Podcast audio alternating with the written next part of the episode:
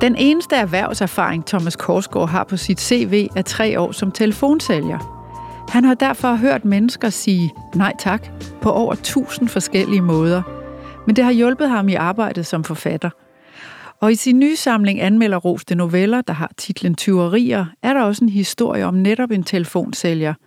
Han prøver desperat at gøre sit bedste, men det er ikke godt nok. Og sådan er det med de fleste af Korsgaards personer. De vil så gerne lykkes, men det sker ikke rigtigt. Og fælles for dem er, at de rækker ud, men alligevel ofte forbliver i en ensomhed udenfor. En følelse, Thomas Korsgaard kender fra sit eget liv. Velkommen, Thomas. Tak for det. Skal vi ikke begynde i den helt hårdt arbejdende ende, nemlig med dit job som telefonsælger? jo, jo. Hvad, hvad, hvad skulle du sælge? Jeg har solgt lidt forskelligt. Jeg har øh, været på politikken ja. og solgt abonnementer for dem. Og så har jeg øh, været også på øh, Top Danmark og booket møder med forsikringsagenter. Ja. Eller for forsikringsagenter. Og det er jo faktisk det, øh, din person i novellen, som i øvrigt også hedder Thomas, ja. gør lige præcis det samme. Han er jo ikke ret god til at sælge, og hans chef, Miki, på kun 19 år, fortæller ham hele tiden, at han er en underskudsforretning. Ja. Men var du en god sælger? Ja, det må jeg nok sige, jeg var. Men det var jo ikke noget, jeg havde et ønske om at være god til. Øhm, sådan er det jo nogle gange, så har man nogle talenter, som man egentlig ikke vil have. Men det var jeg ret god til. Og hvorfor vil du egentlig ikke være god til det? Mm, fordi jeg vil jo hellere være forfatter. Ja. Så, så er det jo ubehageligt, når nogen kommer og siger, at man er dygtig til noget andet. Men jeg tænker mest, det er jo verdens mest utaknemmelige job. Ja, det er det. Og øh, det er sådan et job, hvor mange kun bliver der i få uger, fordi de ikke kan holde til det. Ja. Så der, altså, det er en branche med så stor udskiftning. Ja. Men jeg tror, det der skete for mig, det var, at jeg gjorde det til en, en leg eller en oplevelse at få lov at sidde der. Ikke? At sidde der og høre på alle de her mennesker, man fik lov at ringe op til. På en eller anden måde tror jeg lidt, at, jeg, at der gik sådan lidt teater i den. Det der med at få lov at høre nogle gange, så, det var meget sjældent, men nogle gange så er der nogen, der man ringer op til, som, som er sådan en lille smule ensom, eller har et eller andet behov for at fortælle et eller andet, der lige er sket for dem. Men for det meste, så er det jo bare den helt samme samtale, som finder sted igen og igen. Og jeg tror, for at kunne holde det ud, men også fordi, at jeg bare er nysgerrig på mennesker, så begyndte jeg at gå rigtig meget op i sådan noget med, hvordan folk sagde nej. Tonen i det. Og du fik var, rigtig meget nej, det får man jo som Det gør man jo. Det gør man jo. og alle de der lyde og stemmer, dem føler jeg på en eller anden måde, at jeg har arkiveret, uden at det har været en bevidst ting. Og det drager jeg jo stor nytte af, når jeg så nu sidder som forfatter og skal skrive nogle stemmer frem på en eller anden måde. Så, så bladrer du i arkivet fra dine tre år som telefonsælger? Ja. Ja. På en eller anden måde. og sad du dengang og tænkte, jeg er jo fejlplaceret, jeg skal jo være forfatter? Ja, det gjorde jeg jo nok. Ja. Øhm, og når jeg var færdig, så skyndte jeg mig ned til bussen, og så sad jeg på min telefon enten og læste ting, bøger, jeg havde fundet, eller også så sad jeg og skrev noter til den roman, jeg var i gang med, som var min debutroman hvis der skulle komme et menneske forbi. Så det var sådan, det var også noget, jeg, sådan, jeg glædede mig til, når jeg fik fri. Ikke? Ja, ja. Men så må du jo være den helt rigtige at spørge om, hvordan afviser man pænt og høfligt en telefonsælger, hvis man nu ved, at man vil ikke købe noget. Det er jo, det er jo svært for mange af os, fordi man vil gerne være sød, og man tænker, stakkels, stakkels menneske, der sidder der ja. og skal ringe op til alle mulige, der bare brøler nej. Ja, Hvad er det og... rigtige at sige, så det er rart for både en selv og telefonsælgeren. Ja, altså det er jo nogle meget, meget vedholdende typer, man tit får fat i. Og jeg, jeg plejer nogle gange at bruge den for at komme hurtigt videre i teksten, at jeg siger, så ringer de op og siger deres salgstale, deres indledning, og så siger jeg, åh, det vil jeg så gerne. Og så bliver der stille, fordi man har udtrykt, øh, at man på en eller anden måde godt kunne være interesseret. Og den stillhed skal man så skynde sig at gribe, og så skal man sige, men jeg må desværre ikke få min værve på kommunen. Og så skynder de sig at lægge på, fordi, fordi hvis man har en værre på kommunen, så er man jo nok ikke en, man må sælge et abonnement eller nogle tallerkener, eller hvad det kunne være til. okay. Ej, du er... Siger du det? Ja, nogle gange gør jeg. Nå, men den er hermed givet dit, dit syge menneske. Den er hermed givet videre, og jeg tror faktisk på, at den er effektiv. Ikke ja, den er så effektiv. og, det, og det gør, at ja, det kan jeg godt se, så er der ikke nogen, der bliver hisset op, og der er ikke nogen, der bliver ked af det. Nej. Thomas. Nå, men prøv at høre, vi skal jo snakke om dine noveller. Ja. som du har fået virkelig gode anmeldelser for, og som læserne også har taget rigtig godt imod. Du er øh, lige blevet nomineret til Marta-prisen, Ja, som, og spændingen bliver udløst til oktober, om det bliver dig, ja der der er vinder den. længe til. Ja, men så kan du, være, så kan du øh, gå der og sole dig i nomineringen lige til oktober. Præcis. Ikke? Øh, jeg læser dine noveller, og har gjort det med meget stor fornøjelse. Jeg synes, det er virkelig, virkelig godt. Men der er jo en stor ensomhed. Altså, de handler jo lidt alle sammen om mennesker, som ikke kan nå andre, eller hinanden, eller sig selv. Øh, og inden vi snakker om, hvorfor det er det fokus, du har, så lad os lige prøve at høre. Vi skal øh, høre et øh, klip fra novellen med titlen Selvmordsmanual, og det er læst op af dig selv. Så beslutter man sig for, at livet ikke er værd at leve, og det skal være nu. Man gennemsøger lejligheden for piller, men har kun tre panodil. Man tager dem alligevel, synker med sit spyt og siger til sig selv, uden at kende til det videnskabelige belæg for det, at kulilteforgiftning er mere effektivt. Man overvejer at slæbe grillen ind fra altanen, men vil ikke risikere at brænde hele ejendommen ned, og finder i stedet fem fyrfadslys, som man vil bruge til at røge forgifte sig selv. Man vil føre sin plan ud i livet og gå ud på badeværelset. Isolere alle sprækker godt med håndklæder, viskestykker, hvad man nu lige har. Man fylder nøglehullet med toiletpapir, sætter sig på brættet og lukker øjnene kortvarigt. Man er klar nu, helt klar. Det skal bare overstås. Men så ser man pludselig sig selv udefra. Hvordan man bliver fundet død af en bekymret nabo, iklædt en t-shirt med påskriften Fuck Google, ask me. Man vil hellere have noget pænere tøj på. Derfor går man ind til sit klædeskab og gennemsøger hurtigt alt sit tøj. Man finder en krøllet skjorte og et par sorte jeans og tænker, at det må være fint. Man sætter sig tilbage på toiletbrættet og slapper af i skuldrene. Man skal dø nu, og gør klar til at puste lysene ud og indånde kolilten. Men så vil man gerne skrive et afskedsbrev. Man rejser sig igen, går gennem lejligheden og finder printeren, men konstaterer, at der ikke er mere printerpapir.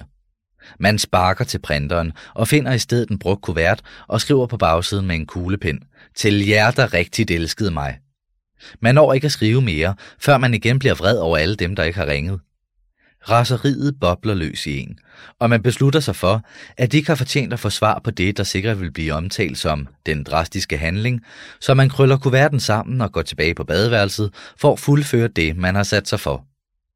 Her ser man, at de fem fyrfadslys er gået ud og bliver kortvarigt irriteret, men overmandes af en blanding af træthed og tømmermænd. Man lægger sig på badeværelsets gulvet og suger luft ind gennem næseborene alt, hvad man kan. Man mærker en svimmelhed og lukker øjnene. Man forsvinder. Man vågner op dagen efter og alligevel ikke død. Og så er man alligevel ikke død.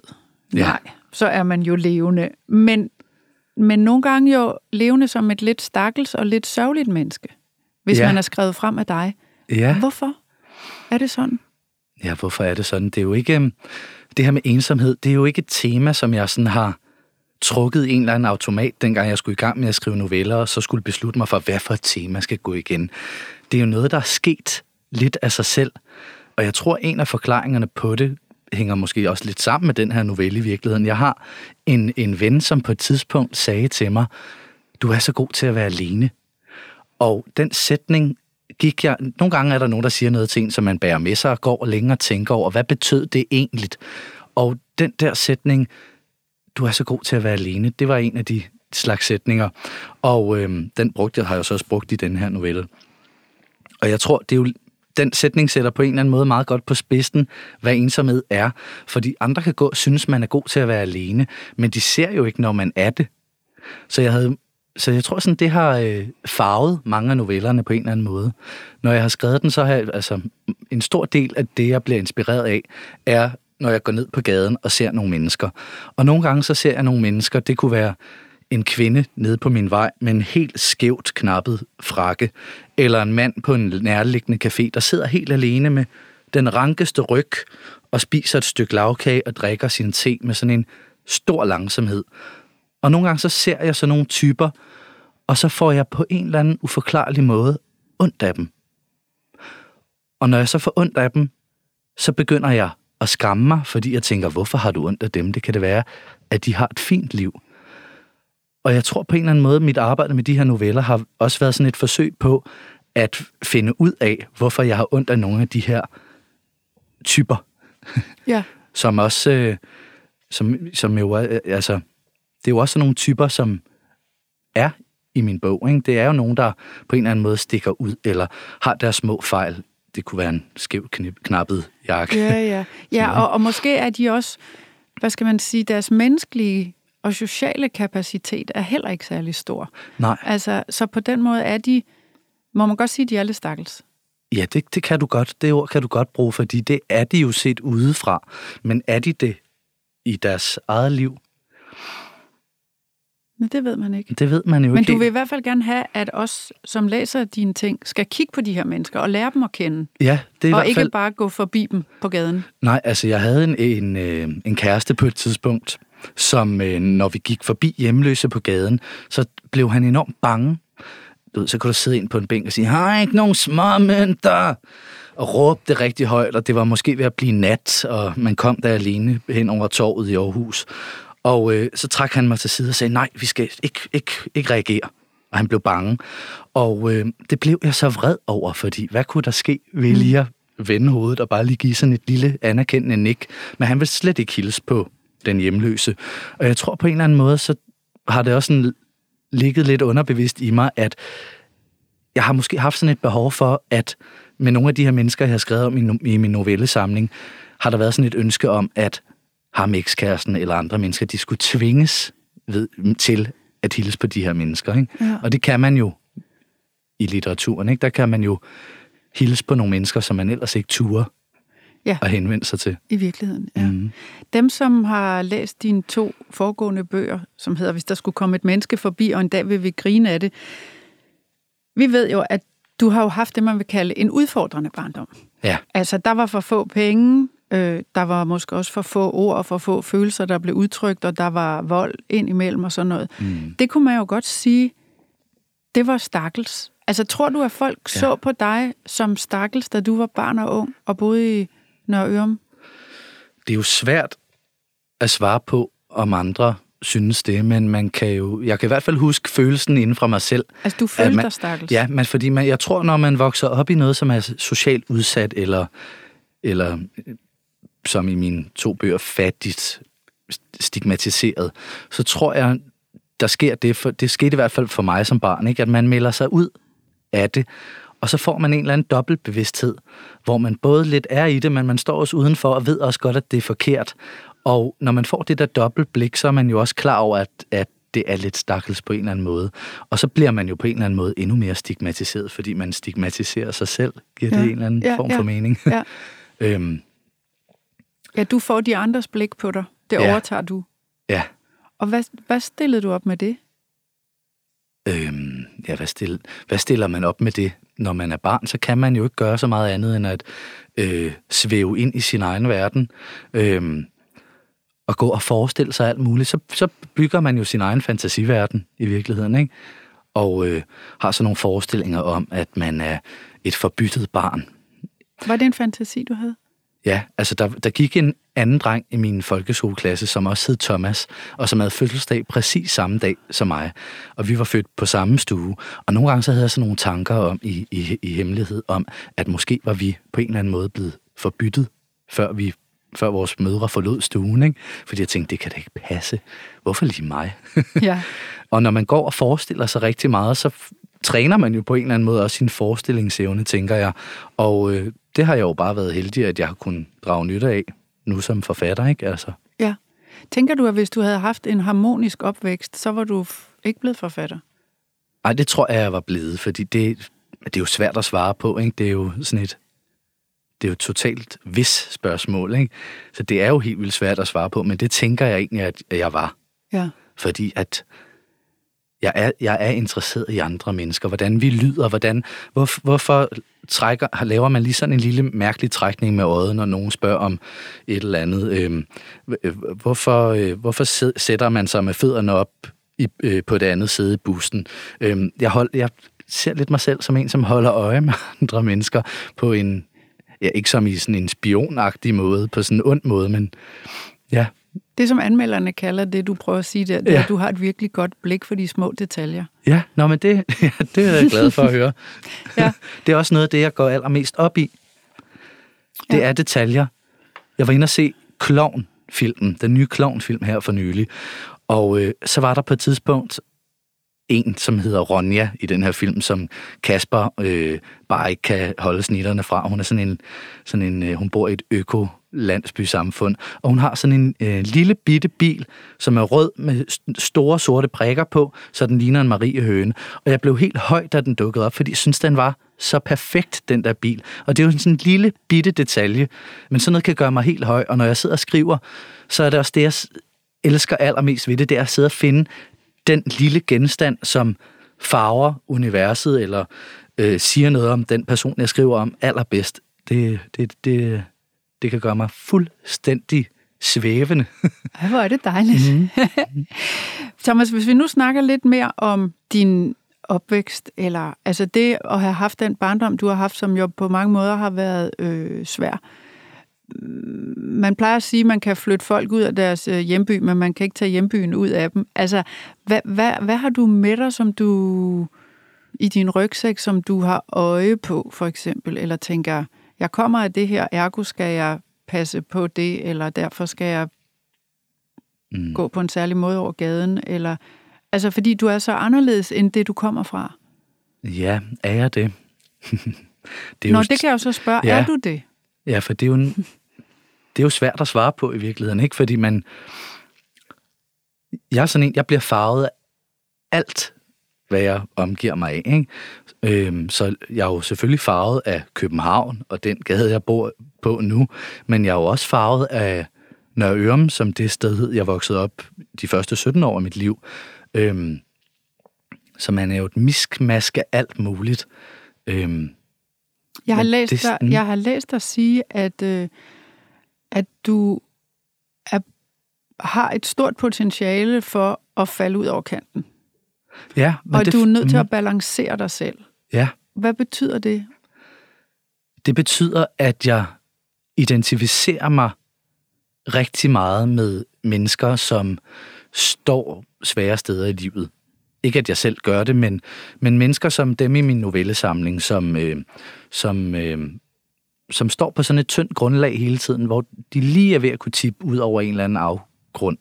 Øhm, og dem identificerer jeg med, fordi at mit eget liv måske, hvis det havde været lidt anderledes, eller hvis min livsbane havde formet sig bare på en lidt anderledes måde, kunne have gået så galt. Og den bevidsthed, den, øh, den er meget vigtig for mig at øh, have med mig på en eller anden måde. Jeg synes, øh, jeg synes, ved at gøre det, så har man også en eller anden respekt for det, man kommer fra. Altså, jeg, jeg, øh, jeg prøver ikke på at distancere mig fra Nørre Ørum. Øh, det gør jeg jo selvfølgelig ved at altså helt fysisk ved at have rykket mig og sådan nogle ting, og, og tåler heller af, som, som man gjorde der, hvor jeg kommer fra længere. Men, øh, men, men jeg synes faktisk, jeg prøver at fagne det også på mange måder.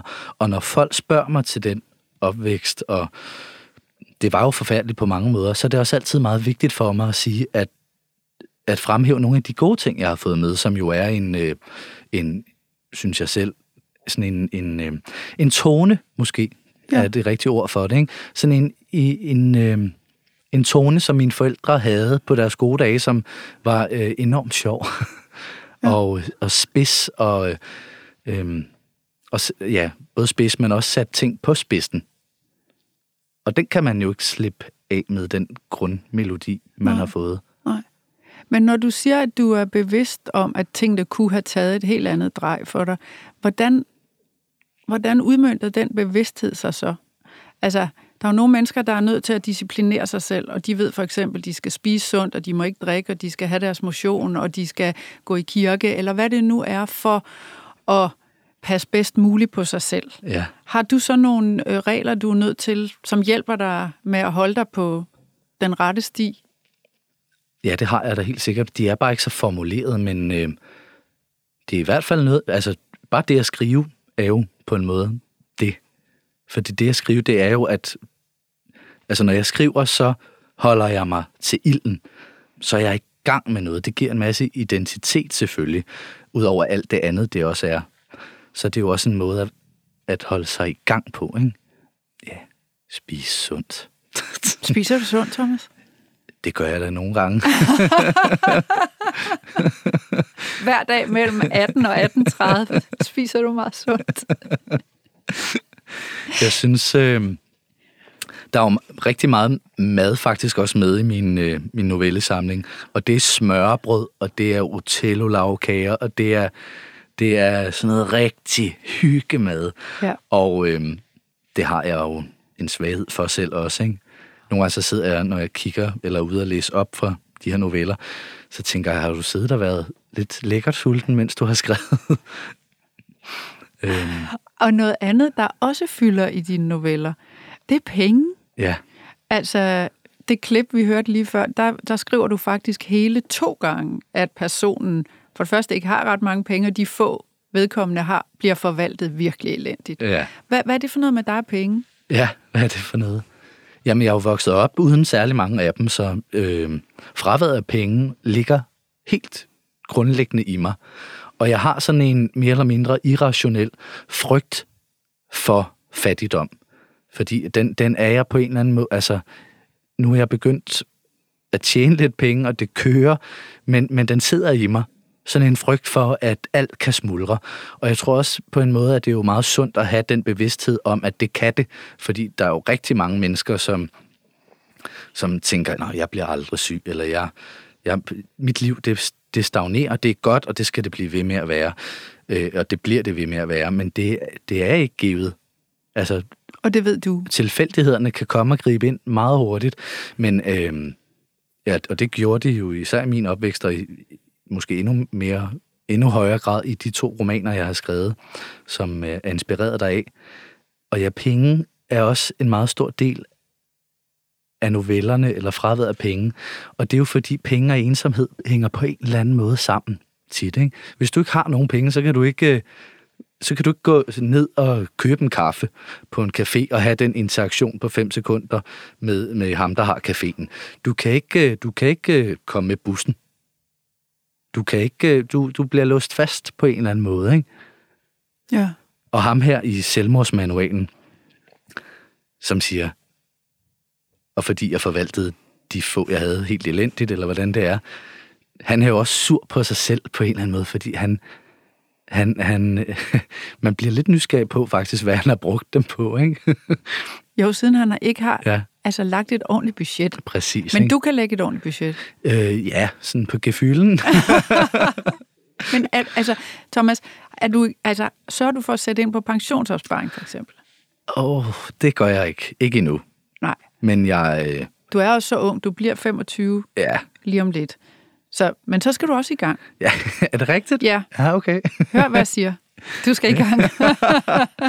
Men altså, jeg... Øh, ja, men det der med penge, det er jo sådan en mærkelig ting, måske også især, når man er forfatter, fordi man er jo ikke på en fast månedsløn, men man, man lever jo øh, af salget af sine bøger og nogle bibliotekspenge og nogle penge for nogle foredrag, og de kommer jo sådan i nogle underlige klatter. Så jeg gør det, at jeg betaler min øh, husleje så langt frem, som jeg har råd til, når jeg får nogle af de der store klatter penge. Og, og så er det det, ikke? Mm. Øhm, og jeg prøver at sætte mig ri- rigtig billigt i det, ikke? Fordi frihed er egentlig det vigtigste for mig, så jeg kan blive ved med at skrive bøger. Ja, ja. Og det her med, altså, øh, man kan sige, penge definerer jo i høj grad ens liv, som du, som du fortæller her. Det gør menneskelige relationer jo også. Nemlig. Øh, og i dag har du ikke kontakt med din familie. Mm-mm. Hvem har du så omkring dig i stedet for? Jamen, jeg har nogle gode venner. Ja. Og, og, og det der med ikke at have sin familie, øh, hvad betyder det for dig? Ja, jamen det betyder jo, at øh, det betyder jo, kan man sige sådan lidt kynisk, at jeg har en masse tid. altså, men det mener jeg faktisk også. Nogle gange så er der nogen, der spørger til mig, hvordan kan du få tid til at skrive så meget? Og altså, jeg skal jo ikke til øh, alle mulige 50 års, 60 års, 70 års fødselsdage, eller guldbryllupper, eller jubilæumer, eller børnefødselsdage. Og det frigiver jo for det første noget tid, ikke? Men når jeg så ikke skriver, så øh, er jeg jo sammen med en masse andre søde mennesker. Når det så er sagt, så er det jo ikke sikkert, at det er en vedvarende ting Nej. med det fravær. Øh, det ved man jo ikke, men altså, som det er nu, så er det, så er det sådan, det er. Og det er egentlig ikke, øh, det er ikke et afsavn for mig. Og er det egentlig fordi, at nogen er blevet kede af dine første to romaner, og synes, at de ikke mm. har så meget lyst til at se dig efter dem, eller må jeg spørge om det? Ja, det må du gerne, og det er jo selvfølgelig ikke så entydigt bare én ting, fordi sådan er det jo aldrig med sådan noget. Det er jo alle mulige, og sådan er det jo at være i familie med folk. Der er jo alt mulig fortid, der taler ind i sådan noget, ikke? og stemninger, og du sagde også en gang sådan, og du gjorde også en gang det. Så jeg tror, det er svært sådan at give mm. en, en meget simpel forklaring på, hvorfor det er sådan. Men øh, ja, der er tusind ting ja. i det. Ikke? Så, sådan er det, så kan man sige, sådan er det nu, mm. men vi ved ikke, hvordan det bliver. Nej, og hvis det forbliver sådan, så... Øh, altså, jeg, er ikke, øh, jeg har ikke været så heldig at få en familie, som, hvor alt var fryd og gammel, og sammenholdet var godt, og det er der jo tusind grunde til, at det ikke er sådan. Men når det nu er sådan, så er præmissen for mig jo at finde ud af at leve på min egen måde. Og det prøver jeg jo så på, ikke? Ja, og der tænker jeg jo, altså du forekommer mig egentlig at være et jo både meget klart seende menneske, det kan jeg jo læse i dine øh, bøger og dine noveller, men også egentlig et mundret menneske. Ja. Jamen, det altså, synes jeg du, også, jeg er. ret i det? Ja, jeg synes da, jeg sådan...